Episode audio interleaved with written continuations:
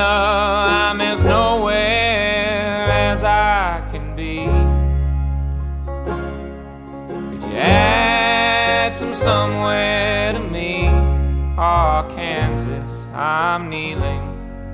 Oh, Kansas, please.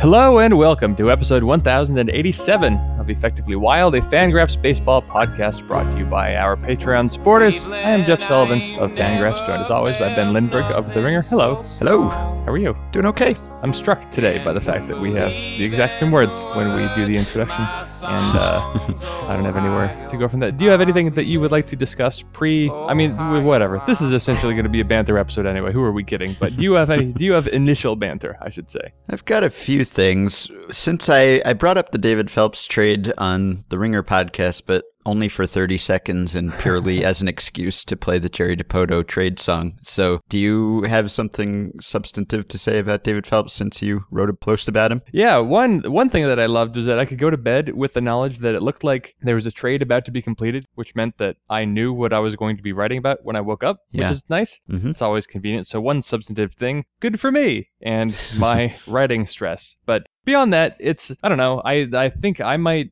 I'm biased in that I find almost every trade interesting. I came really close to writing a full post the other day about the Rays picking up Chaz Roe and then not even putting him on their 40 man roster because I see I see the value there, and I, I swear to God, I still think he's going to be a good reliever for them down the stretch. Chaz Roe, the the author of one of the best gifts ever, right? Yeah. Or you know, maybe not the author; he didn't create the gift, but the the subject of one of the best gifts ever. Yeah, that crazy frisbee slider that he throws. It's a really Yeah. good pitch, and he was pretty good last year with the Braves when they had him throw it like all of the time. And it's not the first guy to be a reliever who just basically throw a slider all the time and see how it works, mm-hmm. but he was good, and he would have been in the majors this year if not for an injury. Now, granted, injury. Anyway, this isn't about Chaz Roe. This is about David Phelps. So you really, really want to get that Chaz Roe content out there, some one way or another.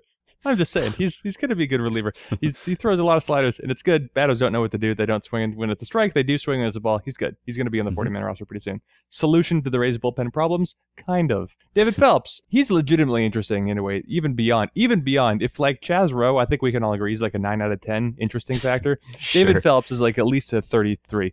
So he is interesting, firstly, because he was really good last year. And uh, not a lot of people noticed because nobody noticed the team that he played for. But Mhm. he was a legitimately excellent reliever, and he gained about three miles per hour on all of his pitches, which is a good Mhm. way to become better. Nobody seemed to have told 2017 Yovani Gallardo, but Phelps at least picked up on it. So he uh, he was throwing harder and he was pretty good. This year his numbers are a little worse, but he's throwing all the same stuff. So whatever. It looks like he's just a fine, pretty good addition to the bullpen behind Edwin Diaz and Nick Vincent and the Mariners bullpen could use the help. But what is extra interesting to me at least about David Phelps is that last year, I don't know why it happened. I didn't care to go back and examine why, but in August of 2016 when the Marlins were bad, I think, they gave David Phelps five starts. He's been a swingman before. He started with the Marlins. He started with the Yankees. He's also relieved for all those teams, but they gave him five starts. Three of those times he got up to 90 or 95 pitches, and he threw the same stuff. His fastball was barely any slower, and his other pitches were barely any slower. So I wonder, uh, it's a small sample, and we don't know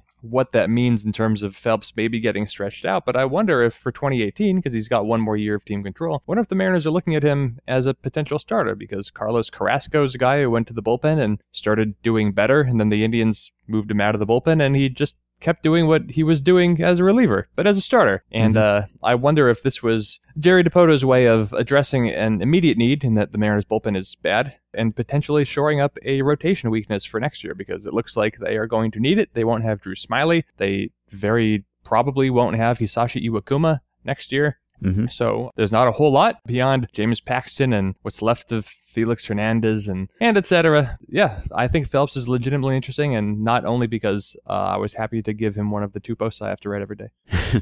Yeah.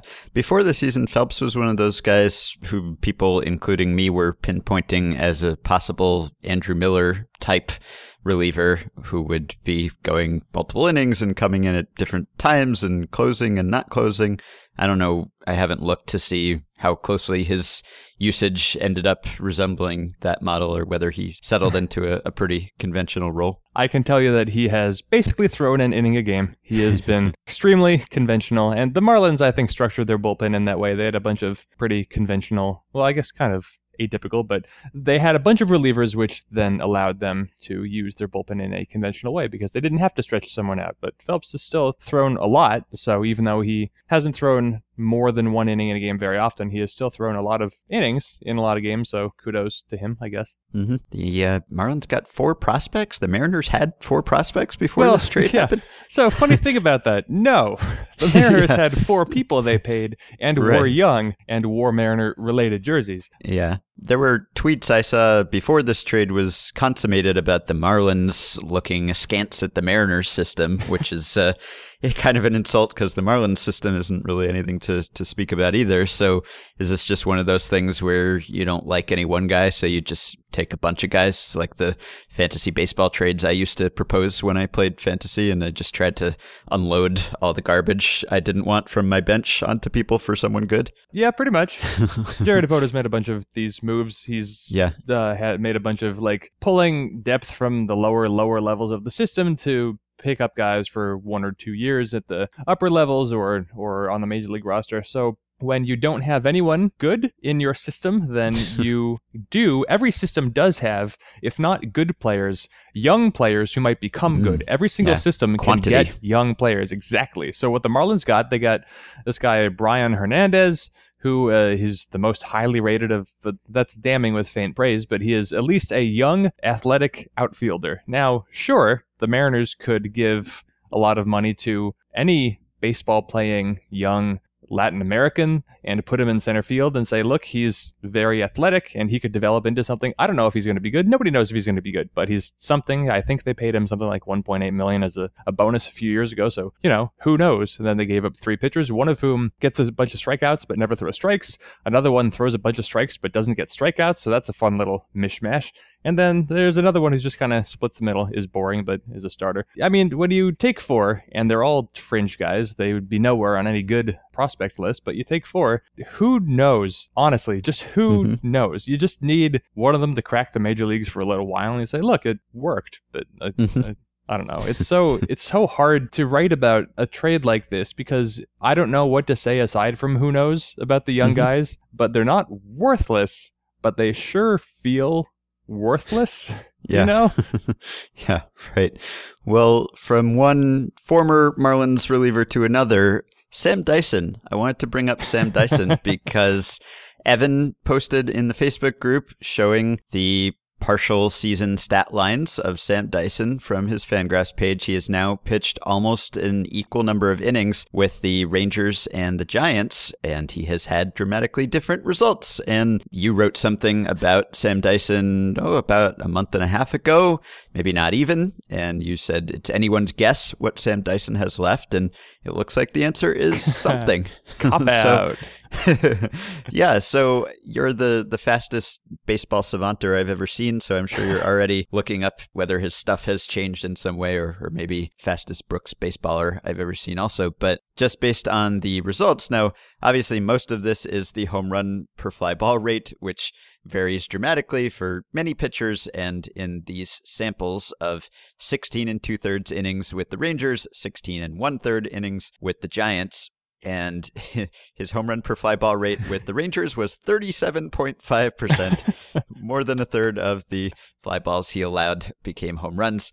With the Giants, it is 0%. Now, that may have something to do with going from Texas to San Francisco. That helps, certainly, but a lot of it is just randomness, and, and maybe part of it is just not throwing as many balls down the middle of the plate. We haven't really looked at this in detail, but probably a lot of it is randomness. But he's also striking out a lot more guys. He's also walking a lot fewer guys. He has just been better and even his defense independent stats look good or respectable or a whole heck of a lot better than they did with Texas. So, early season storyline Sam Dyson, who did as much as anyone, I guess, to put the Rangers in the position they are now, where they're still considering selling, in that he had a really historic run of blowing games and it was sad and people wondered what was going on and was it mental and was it physical. And anyway, it looks like Sam Dyson has straightened himself out to a certain extent, at least. Yep. Never really was missing stuff. These are always tricky people to write about because the numbers were as bad as anyone's numbers I've ever seen in my life when he was pitching with the Rangers. There, I mean, he had like twice as many walks as strikeouts, and that wasn't even his big problem, which is absurd when you think about it in those terms. But you know, he was still throwing hard. His stuff still looked kind of similar, and so it's not a shock to see him back on track, looking almost exactly like he did a year ago. And as far as anything he's doing differently, well, new pitch. It turns out he's uh, Ooh. ever since he went to the Giants, he's unveiled a cutter, sort of a. Uh, he's had a slider for a while, but he's been throwing this cutter that, if I am interpreting this Brooks baseball graphic correctly, he actually debuted this spring, Hmm. and he kind of shelved it. He threw it a little bit in spring training, then he shelved it, didn't throw it as a Ranger. Went to San Francisco, new pitch, gave him something else to throw, and his numbers are back on track. So it would be fun now. I don't think Dyson has been good enough to compel anyone, but in theory, the Giants could now turn around and try to trade him for something and just pick up a lost player and flip Yeah. him, turn him into something. And this is one of those change of scenery trades, maybe where hmm it's like just last year. Remember when Carlos Gomez got dumped because he was horrible? He was about as bad as you could imagine any player Yep. being. And then he went to Texas and Went he to was. Texas. Yeah. hmm Absolutely no explanation for that. Yeah, I've gotten requests from readers, listeners to do a study on change of scenery guys and is it a real thing and can you identify who they are and what their commonalities are and it's a really hard research to do. Like how do you even define a change of scenery guy? They're guys changing teams all the time. I, I don't know how to do that study exactly, but I'm sure that consistent with what we were talking about in the most recent email episode, which is that players do have feelings and emotions and can be affected by their surroundings in certain ways. So clearly it makes sense that there would be certain players who would benefit from a change of scenery. And it's not just the scenery. It's not like, hey, the view is nicer in this city than it was in that city. It's also all the other things. It could be the manager, it could be the coaches, it could be the teammates, it could be the media. Who knows? So there are many factors that, that can change, and some of them might matter. I think there are baseball players that we could both name that seem like they don't have feelings, but I think that we've seen enough on the international stage to know that Sam Dyson is not among them.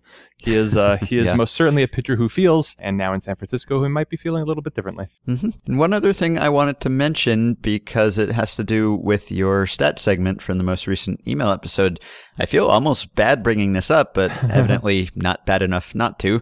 So you did your stat segment about players who made the most outs in a single game, Mhm. and it seems like 11 is the major league record that you could dig up. And just a week ago in an A-ball game, the Lexington Legends, the Class A affiliate of the Kansas City Royals, one of their players, Khalil Lee, struck out eight times in a game, and he also made 10 outs in that game. It was a 21 inning game, I believe, so that's uh, that's part of it. But according to a, a tweet from someone who works for the Royals and is not giving very good PR to his player, but tweeted that Khalil Lee set a new all-time pro baseball record with his eighth strikeout to end the 21st inning. the Oh, first ever player with two golden sombreros in one game. Wow. That is unfortunate.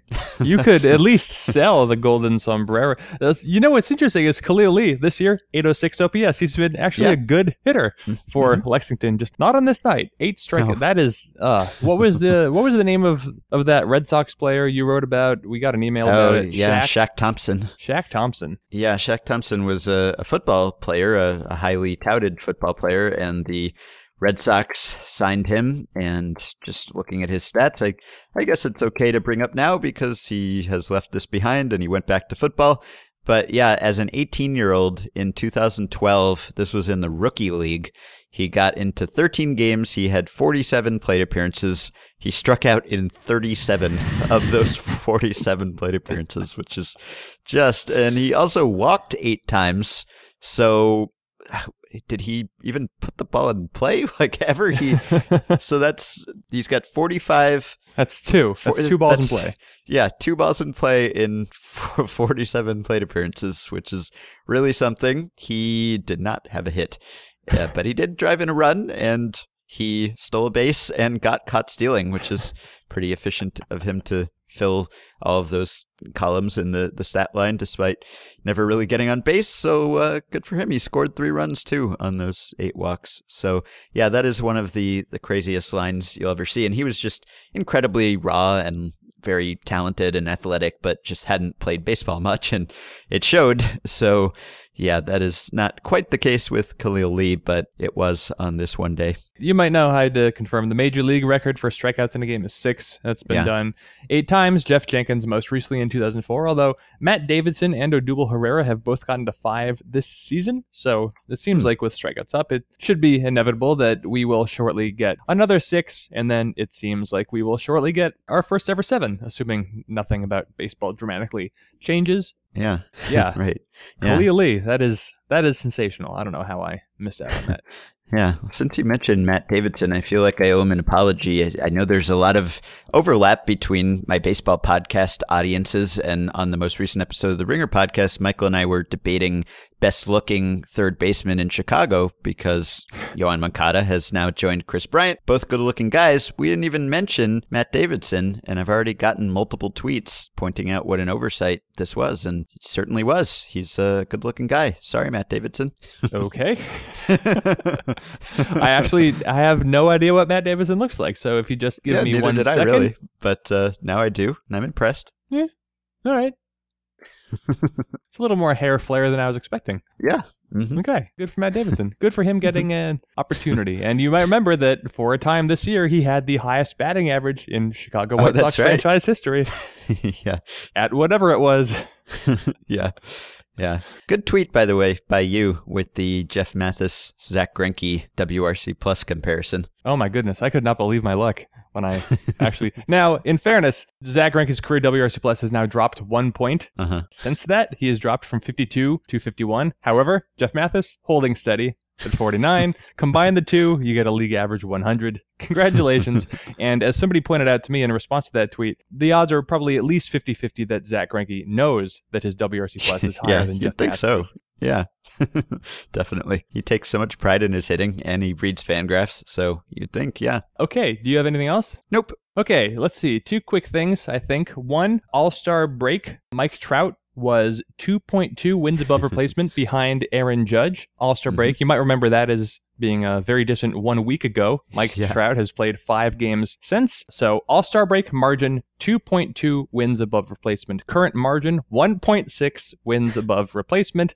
Here comes Mike Trout. He's gained three tenths of a win. Aaron Judge has lost three tenths of a win. I think Judge, last I checked, has one hit since the All Star break. Now, Mhm. granted, he also had four bases rudely taken away from him in spectacular fashion, but you know, it all counts. So. Mike Trout has already erased nearly 30% of the gap between him and the guy we thought might be as good as Mike Trout, and it's taken him less than one week to do so. Pretty spectacular for Yeah. Mike Trout. Who has had a better week after the All Star break? Mike Trout relative to Aaron Judge or the Cubs relative to the Brewers?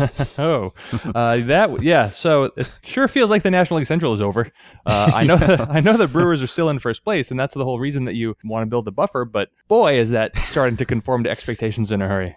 Yeah, of course the Cubs were playing some pretty bad teams, but still, yeah, and it's it's partially confirmation bias, of course, as we have acknowledged. We've all been waiting for that comeback to happen for so long that the second it looks like it is, we all say, "Yep, okay, it's over." Who knows? Maybe it's not. Maybe they'll run into some better teams and things will diverge again. But uh, yeah, it's not looking great right now relative to how it was looking ten days ago. Maybe the real fun is going to be that we're going to end up with a three-team race. Maybe the Brewers are going to Mm. improve, and then the Pirates are going to hang around too. They're not going to trade McCutchen, not going to trade, I don't know, Tony Watson or whatever they're thinking of doing. Not going to trade Gerrit Cole. Maybe it's going to be like the last division race, or maybe now that the Twins are getting Jaime Garcia, maybe they're somehow going to keep up with the vastly superior Cleveland Indians. Who's to say? But it's so hard not to get ahead of yourself because at the end of the day, it is July 20th, and the Brewers are in first place. But Mhm. It's been a bad week, man. Yep.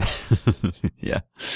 All right. What else you got? So, as somebody tweeted or emailed, I don't remember. I think you saw this. The Salina Stockade, who we recently discussed in our, uh, I think it was our Monday podcast, the Salina Stockade, the uh, the travel team in the American Association, the late substitute for the defunct Laredo Lemurs. hmm Such a late substitute, in fact, that if you go to American Association, is it even .com?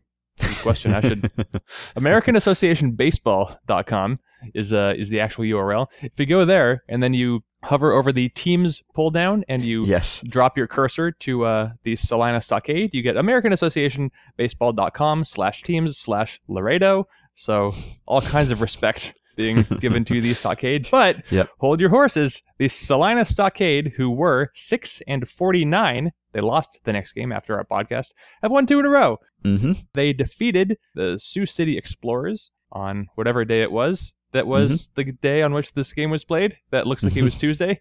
The Stockade won the game four to three, knocking the Explorers down to 500 and improving the Stockade up to oh dear, I don't even want to. Well, 125, which is a quarter of the way to 500. Yeah. And then the Stockade won again, and they won in more convincing fashion. They beat Sioux City eight to three and another nine in the game. So two wins in a row for the Stockade. A couple of things I've noticed from the box scores because they do have pretty detailed box scores on this American Association Baseball.com website. They have apparently there's a link to spray charts. Are you kidding? Wow. Wow. Okay, so there's a lot Yeah, of information here. Point streak. Yeah. hmm Nine inning games, Salina, uh, Sioux City on Tuesday. Ordinary four to three game. Nothing, nothing too unusual. But the game lasted three hours and eight minutes. So there's something going on in the American Association where game length might be out of control. The attendance is listed at a healthy 1,262. But also, if you look at the box score, it's not just a box score, it's very detailed. And then you scroll down, you see total batters faced for the pitchers. That's not unusual, but you also see pitches and strikes. So that gets a little more detailed. And then you keep scrolling and you get a play by play, including pitch by pitch details. So, Mm, for example, ninth inning, I'll just, someone's pitching to QB Meyer, PJ Francisco. You know, I don't, it doesn't matter. Here's the point. Here's what the play by play reads it doesn't just read QB Meyer put out, it reads called strike, ball, QB Meyer put out, six to three, so shortstop to first base for out number one. Jimmy Heck comes up next, swinging strike, ball, foul, put out, fly out to left field. And so on. I don't I haven't checked every single box score of the season because I'm not insane, but I have looked at two box scores because Salina has won two games in a row and they both have this pitch by pitch information. This is hmm at least as good information as we're getting from the actual minor leagues right now. Yep. Who is tracking this? Well, is this the point streak Is it? interface? Is is that what you're looking at? You I don't know, I, but I that's should probably send you a link. that's what we had with the Stompers in 2015, and I wouldn't vouch for the quality of the data being at the level of minor league data, but at least the the type of data is there. Yeah, this is point streak. So Okay. There's just a, a stringer like a in the Pacific Association it was usually like a high school kid who would come and operate this interface during the game. And the data was pretty dodgy but it was it was there in some form. And we had John Chenier our official stat keeper Mhm. of the Sonoma Stompers who then joined Baseball Prospectus and now joined the Mariners and is working in their front office. And he was helping us correct that data. So yeah this is point streak. And and it's in a lot of lower level leagues, which is pretty cool that this is out there. I should have remembered that. Also, now a third thing that I just noticed from this box score link that I just sent you.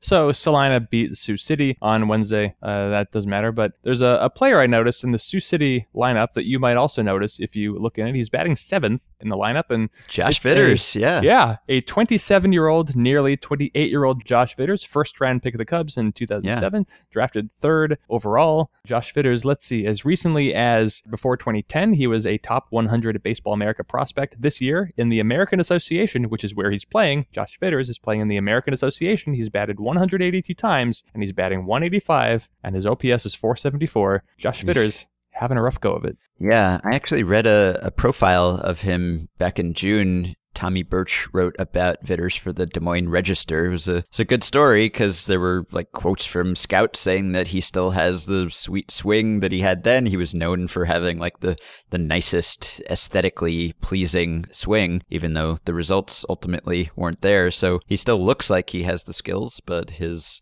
production just has not at all been there. So yeah, But yeah, I have I have some updates on the Salina Stockade myself. First, I can't say for sure, but there is a decent to very good chance that I will be seeing the Salina Stockade with my own eyes in just one week's time, roughly.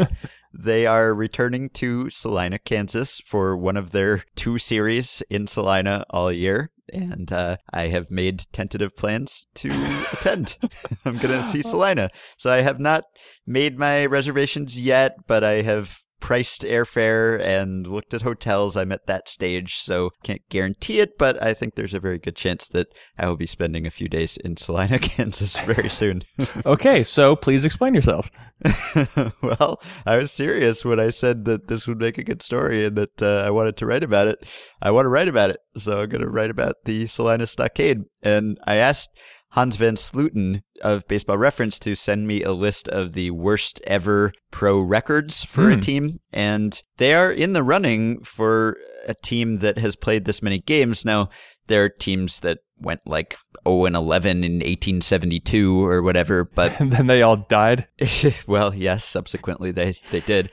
And then there's like the Brooklyn Atlantics went 2 and 42 in 1875. So there's some some ones like that, but among teams that have played as many games as the Stockade have or will play, the only real competition here are the 2011 Carlsbad Bats who went 7 and 57 and they were also a Pecos League team, although they didn't have the excuse of being a Pecos League team that was promoted to the American Association. so they were just bad in in their own league. For all I know, they were a semi-pro team that was promoted to the Pecos League. I don't know what their story is, but they were bad. So that's the the main competition here for Salina. And I've, I've picked up a few tidbits about Salina, and uh, well, I guess I'll I'll save them for the story though. So I I talked to the guy who put together their team, and they have been getting interest from other writers, not just me. So Really? Got to get there before Gotta get someone there. scoops me on the stockade. So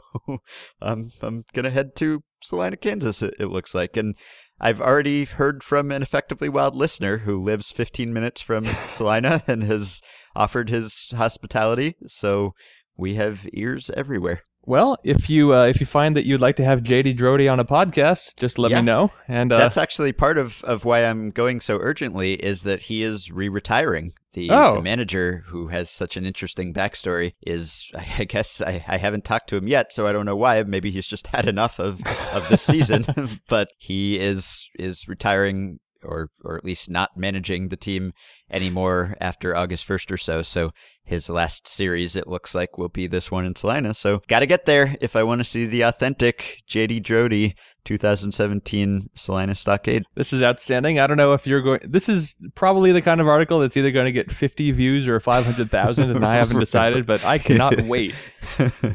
yes, I'm hoping for the latter, but we'll see. Depends on the execution. Well, I guess I mean we could just transition to having a Salina Stockade podcast for the rest of the summer. I don't know. I know the trade deadline's coming up, but whatever. We've done our David Phelps. What else is going to happen? I know that's that was my editor's only concern. She she loves the idea. She said go, but you're also going to be watching the Salina Stockade on trade deadline day. I said I'll do my best to, to do both of those things. I mean, and in fairness, the league is helping you out because all the trades are happening now. I know, right? I'm I'm wondering if it's just going to be a slow deadline or whether it's just an incredibly active deadline that is spread out over a, a week or ten days. So we'll see. Yeah, I guess there's probably something to be written about why all these trades are happening so early, and that's one Yeah. of those things that you could canvass some people in the industry be like, "What's the deal?" and they'll be like, "It's a fluke," and you'll be like, "Okay, that's the article." Right. It does it does seem like there's a lot more happening, and I know not all the trades have been big, but I went back to last year and there was I think only one major trade of any real consequence before like July 25th. hmm Wasn't there one like a month early last year? Well, like Or- maybe it was the year before. Like the Mariners traded for Mark Trumbo in June, Mhm. which was early and a last gasp by a dying administration. But I mean, this would be easy enough to check. So I'm just gonna tell you how easy it would be to check using Yeah. my words. I thought I remembered like a starter being traded in June or late June or the first days of July. This could could be a phantom memory. Let's set a threshold of I don't know. I'll begin. I'll start looking at June first. So we've got oh James Shields was traded in June, but he was terrible at Mm, that point. yeah. So he was traded though for Fernando Tatis, a actual player. we've got a Kelly Johnson trade on June eighth, but nobody cares. Chris Coghlan was traded on June 9th, and I guess Chris Coghlan cared. Yeah. Chris Taylor, there we go, June 19th. Didn't know that was going to be a big deal, but whoops, that was a that's a problematic move, Jerry Dipoto. You could really use one of those. Uh, Yeah. Chris Taylor moved on June 19th for Zach Lee. Wade LeBlanc was traded to the Mariners on June 22nd. So, in retrospect, within the span of two weeks, the Mariners had to go get Wade LeBlanc and Zach Lee. Probably didn't speak too well to their situation. Osvaldo Well, Garcia Of course, they make a trade every two weeks, right? So Yeah, I'm actually I have to filter the Mariners out of this webpage. Else it's just going to make my computer overheat. We've got okay, June 30th. Braves traded Dian Toscano and Bud Norris for garbage to the Dodgers. Fernando Rodney was traded on June 30th. So that's kind of that's kind of uh, the trade is closing. Traded him for a good minor league player who subsequently had Tommy John surgery. Aaron Hill traded July 7th. Eric Joe. No, I'm not gonna. Nope. Okay, so July 9th, we've got Brad Ziegler traded. Starts to mm-hmm. matter. That's Yeah. the Basabe trade, where wasn't there the idea that they traded for the wrong Basabe? Oh, yeah, I vaguely remember this story. Diamondbacks traded Brad Ziegler to the Red Sox for Jose Almonte and Luis Alejandro Basabe. But I think, if memory serves, and I, I'm not going to double check, but I think there were two Basabes, and then people made fun of the Diamondbacks because they got the wrong one. Hmm. Oh, okay. Drew Pomeranz trade July 14th. That's Yeah, the that's right. first big actual trade. Yeah, I think that's what I was thinking of. Yeah. And then after that, you've got, like, I don't know, does if the Mike, Montgomery, trade, yeah, July right? 20th. Mhm. July 20th. You are now on the same page as me. And then the, the Chapman trade happened on July 25th, and everything started to go. So Yeah. things picked up with a week to go, and we're still a week and a half out, and who knows what potential there is for a bunch more trades. We are going to see Sonny Gray go somewhere, I'm sure. But Mm-hmm. outside of that, I don't know. All right, we've got one last thing to talk about, right? Yeah, I guess. And this is good because there's not so much we can really get out of this. But uh, you linked me just pre podcast to an article from 538 by Harry Enten. And the headline reads America has spoken. The Yankees are the worst. Now, the Yankees actually one of the better baseball teams, but this is an article entirely about fan feelings, I guess, how, how teams are perceived. And there was a study that they commissioned of just under a thousand baseball fans nationwide. I did not have time to go into all the details. I don't even know if the details were made available, but they studied the responses from roughly a thousand baseball fans that were pretty, I'm going to assume, representatively dispersed, and they just pulled them on how they feel about baseball teams. And so, as you can glean just from the headline, the Yankees are still the most hated baseball team in the Mhm. league, at least uh, according to the people who responded to this poll. But also the most loved.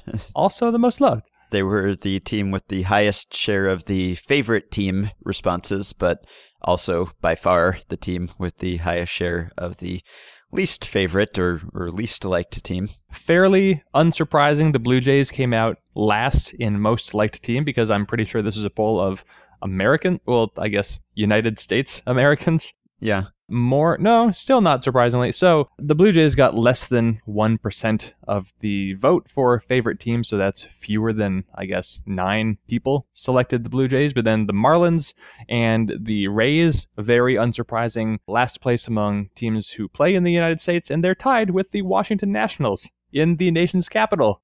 Nobody seems to care about the Nationals. It's a pretty unsurprising list if you read up from the bottom yeah, I don't know. The Rangers are maybe score a little higher than I would have expected since they still seem like they're kind of, I don't know, not under the radar, but you never really walk around and expect to see a bunch of Texas Rangers hats when you're traveling somewhere. Yeah.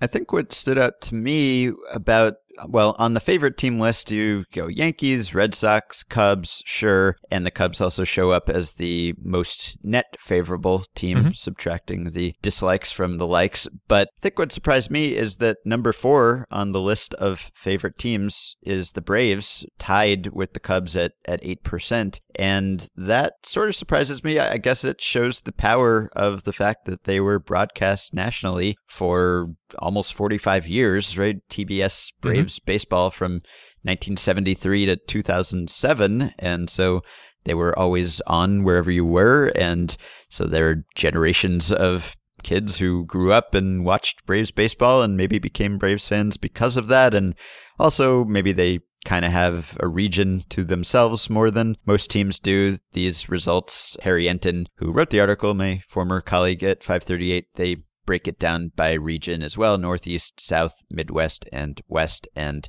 the Braves have a very large share of favorite team in the South just because there aren't a whole lot of close competitors there. So that's probably part of it, but it is kind of interesting because they've been off TBS now for a decade and they are not good right now, but they are still evidently one of the most common favorite teams, at least in the country. And uh, I think it helps to explain why, if you go into any chat or comment section, it seems like a third of all the people who are in there seems to be people who like the Braves. So Mhm. the Braves Twitter is known to be predict. Well, you know, I'm not gonna. I'm not gonna. Okay, so this is a. I'm sure Ben can link this article for everyone's Mhm. perusal in the Yep. uh, in the Facebook page. But it's uh, further broken down. As Ben mentioned, there was a, a breakdown of favorite teams by region. It's you know nothing too surprising. Of course, in the Northeast, it's kind of a, a dogfight between the Yankees and the Red Sox, and the the Phillies are up there, but they've fallen on harder times. So who's who's to say? Braves, of course, unsurprisingly, the most popular team in the South. The Cubs dominating the Midwest, and then you get out west, and you have the uh, the Giants Dodgers rivalry is up there, but the Mariners still holding tight. A decent third place, even though they've been less successful than the Diamondbacks or the Angels, who are, by this measure, half as liked as the Mariners are. You have the Rockies, who I guess kind of count, and then the pity the poor Padres and the Athletics, who are just barely more popular out west than the Boston Red Sox, who are liked by the opposite coastal elites. So Mhm. if you uh, scroll down, go to a different section. I think maybe maybe the biggest takeaway from this article was the net favorability table. Yep. I don't know. I think it's probably the most interesting one. It's also the one that lends itself to identifying the outliers, which is our favorite activity. So poll respondents were assigned 10 teams, I believe was the method, and they were assigned those teams Mhm. randomly, and they were told to decide whether or not they viewed the team favorably or if they cared about the team at all. So the Chicago Cubs had a plus 53% net favorability rating, which means that 53% more people looked upon the Cubs favorably than Mhm. unfavorably. And Yeah. that is better than the second place St. Louis Cardinals, which I Yeah. did not expect. That is At all? definitely the thing that, that jumped out at me first here. Yeah, the Cardinals with a, a net favorability rating of plus 31, 50% favorable, 19% unfavorable. That is pretty surprising. And I don't know what the margins of error here are. The samples aren't that huge, but still, it seems as if the Cardinals are broadly popular. And I mean, we know, I think, that they're popular in their region, certainly, although oddly, they're only the third most common favorite team in the Midwest region. The Cubs and the Tigers, both a little bit ahead of them there. So, this does surprise me because there is that widespread perception that there's been a big Cardinals backlash because they've won a lot and they've been good and best fans in baseball and, and all of that. And it's hard to say exactly what the origin of that reputation is, but it certainly is a reputation. And yet it would appear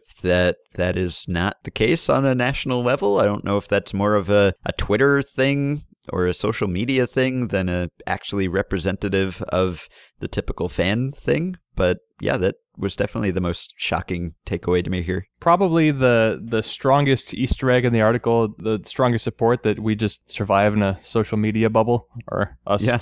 left wing liberals always ignoring what's going on in the heartland. Something else that was not, that didn't so much have attention called to it. So the table was interesting because the Cubs had by far the highest net favorability, and the Yankees were the only team to have a net negative favorability rating. Mhm. I don't know exactly why that is. I guess people just kind of generally like baseball teams more than they don't, and that's fine. Yeah, I guess it's like baseball's a regional sport, right? So no one really dislikes other teams unless they happen to be your team's rival. So I guess if you if you like the team, I don't, I don't know. I guess everyone just feels kind of okay about any baseball team that is not one that they have to root against because it's the, the top rival or something. Like the the Colorado Rockies are the what sixth team on this list or mm-hmm. fifth team, fifth, Fifth, team yeah. on the net favorability list, which is, I mean, I don't know what to think of that. I, I wouldn't have thought that there was a great positive sentiment toward the Rockies nationally, but also wouldn't have thought there'd be a, a big negative sentiment at all, because why would you feel negative feelings about the Rockies? But wouldn't have expected them to show up this high. Right, exactly. And so uh, respondents to this had, I think, I'm going to assume three options. I, I look at this team favorably, I think of this team unfavorably, or I just don't care. And so the Yankees, the Yankees had the highest rate of respondents who expressed some form of caring. 92% of people had either a positive or negative view of the Yankees. The team in second place in terms of get- getting the strongest response was pretty unsurprisingly the Boston Red Sox at 84%. And then there are the Chicago Cubs, 81%. Not surprising. Those are very popular, well known teams. Also, not surprising are the teams at the bottom. 57% of people had an opinion about the Rays, which I guess that's fine. Yeah. Fittingly tied with the Oakland A's, 57% as well.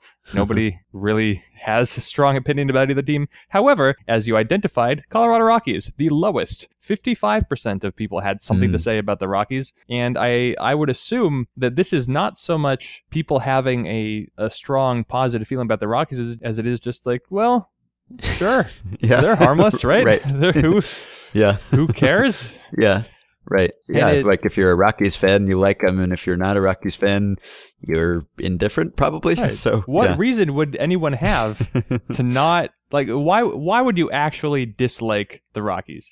Uh, well, I guess if you're on one of the teams that lost to them in 2007, maybe like if if you're the the Phillies or the Diamondbacks or something, and and they beat you on the way to the World Series, uh, maybe that. But uh, yeah, otherwise, I can't think of a, a great reason not to like the Rockies. Yep. But you've observed this before with Fangraph's audience, right? Which is not representative of the larger baseball audience. And yet, in this case, maybe it is, right? You've observed some apathy on the behalf of Rockies readers of Fangraphs or the lack thereof. Yeah, we can't find them. We don't know where they are. Somehow, somehow, six percent more people had something to say about the San Diego Padres than the Colorado Rockies. I don't believe it. How does that happen?